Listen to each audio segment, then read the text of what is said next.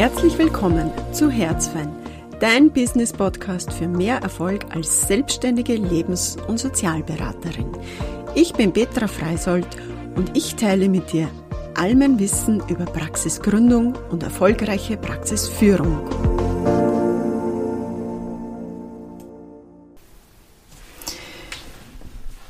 Ja, herzlich willkommen zu einer weiteren Folge von Herzfein. Zuerst mal ein riesiges Danke, wenn ich die Folge heute aufnehme, ist der 17. Jänner 2024 und mein Podcast ist jetzt drei Wochen online und die Folgen sind über 300 Mal mit heute gehört werden, worden und das ist einfach ein riesig cooles Feedback, was mir da gibt.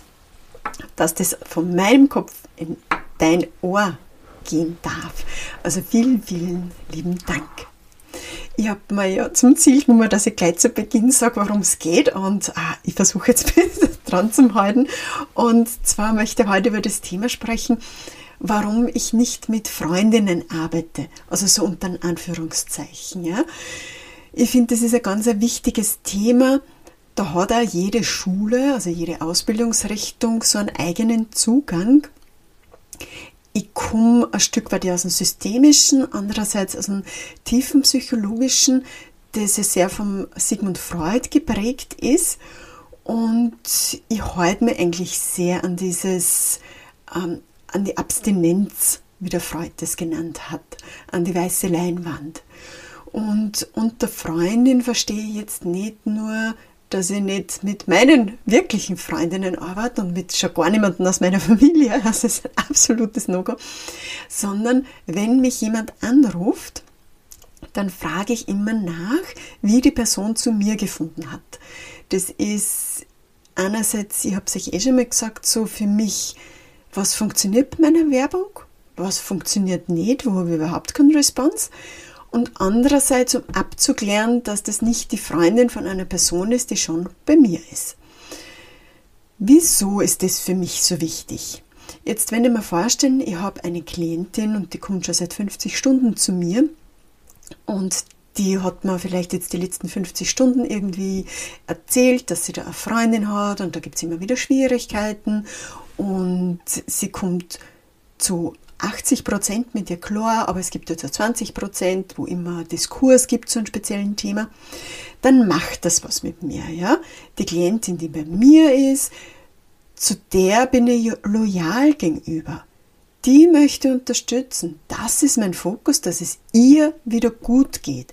Wenn jetzt von meiner Klientin die Freundin kommen würde, vielleicht im schlimmsten Fall nur die Freundin, um die es geht, und das war sie ja vorher nicht, dann bin ich in einem absoluten Loyalitätskonflikt. Weil dann habe ich jetzt Freundin Nummer zwei bei mir sitzen und die erzählt mir eine ganz andere Sichtweise. Und ich kann nicht ausblenden, dass es bei der ersten Person um eine Klientin von mir geht, also die, über die sie spricht.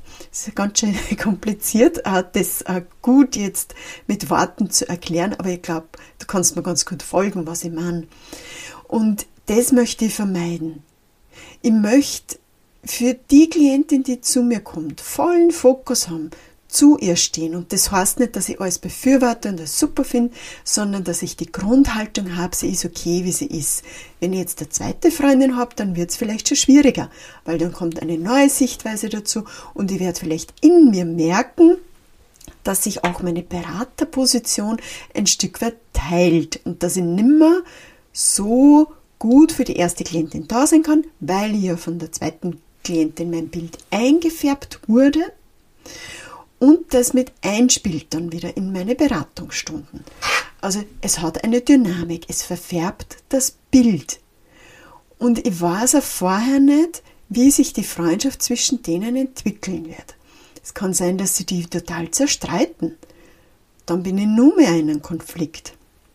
Es kann auch sein, dass sie die wieder sehr, sehr viel annähern. Dann kann es sein, dass sie die zwar verbünden gegen die Beraterin, aber nicht auf einer bewussten Ebene, dass sie sich jetzt dafür entscheiden und sagen, ja, jetzt sagen wir es der Beraterin, sondern dass so ein Stück weit ein Abgleich stattfindet. Ne? Freundin Nummer eins erzählt, ja, wenn ich das sage, die Beraterin ist so und so und die agiert das oder die fragt mir solche Sachen. Bei der zweiten Freundin bin ich vielleicht eine andere Beraterin, weil ein anderer Arbeitsauftrag da ist und das heißt schon, dass ich mit meinen Basics gleich bin, aber dass ich vielleicht andere, anders arbeite. Und dann vergleichen die zwei Freundinnen. Und dann gibt es vielleicht ein Thema von Neid. Vielleicht sagt die eine, puh, bei mir ist das immer so, wieso ist das bei dir so? Und dann entsteht, dass sie die vielleicht verbünden gegen mich als Beraterin, was mein Setting dann wieder schwieriger macht zu arbeiten und wieder auf diese Beziehungsebene wechseln zu können. Und ich kann das nicht verhindern, dass sie die austauschen. Und das ist etwas, also so eine Schlangengrube, in die begebe ich mich gar nicht hinein. Ich nehme, wenn ich mit Paaren arbeite, immer nur beide, also es müssen dann beide in die Paarberatung kommen und beide zum Einzel und es muss gleich aufgeteilt sein.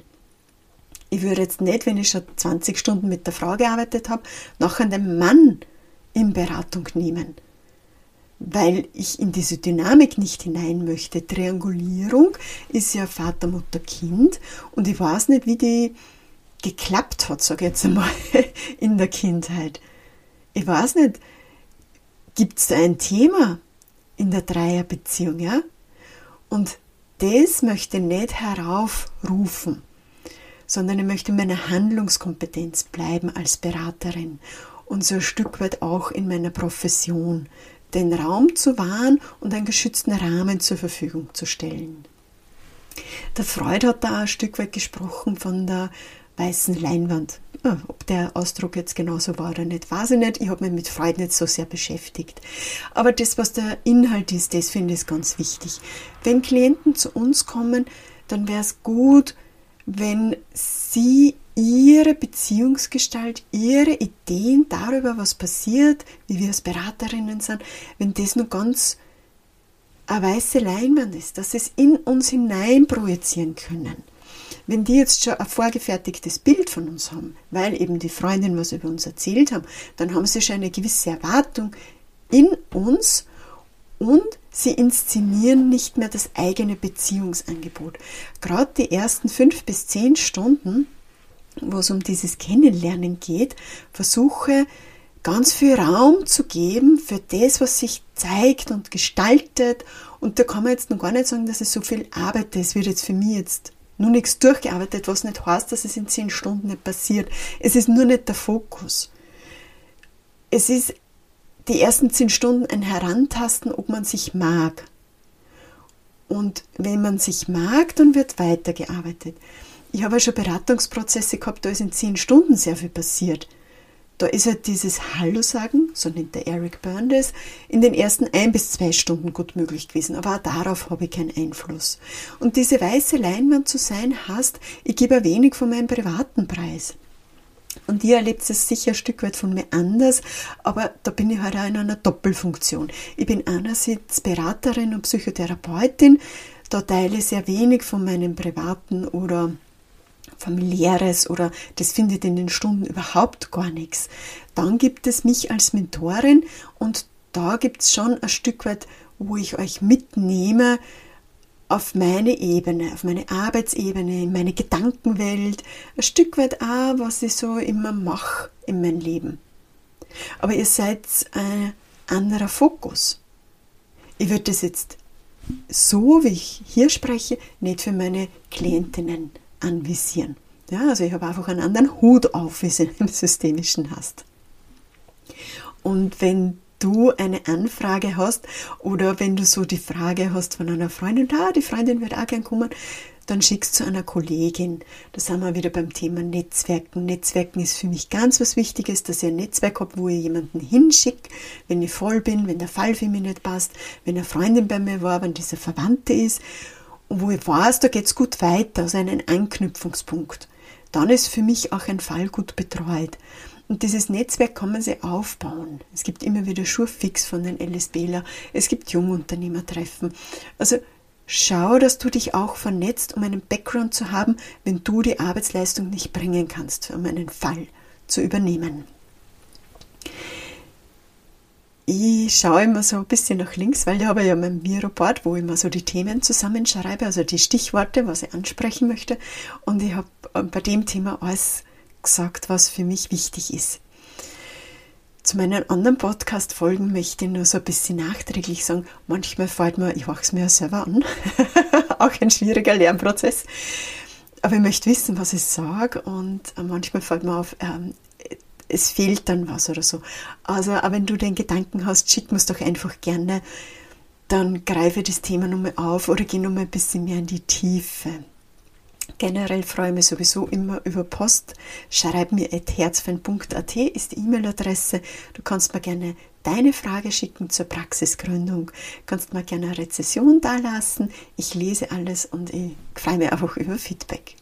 Jetzt wünsche ich dir noch einen schönen Tag und viel Erfolg mit Praxisaufbau oder Praxisweiterführung. Bis nächste Woche.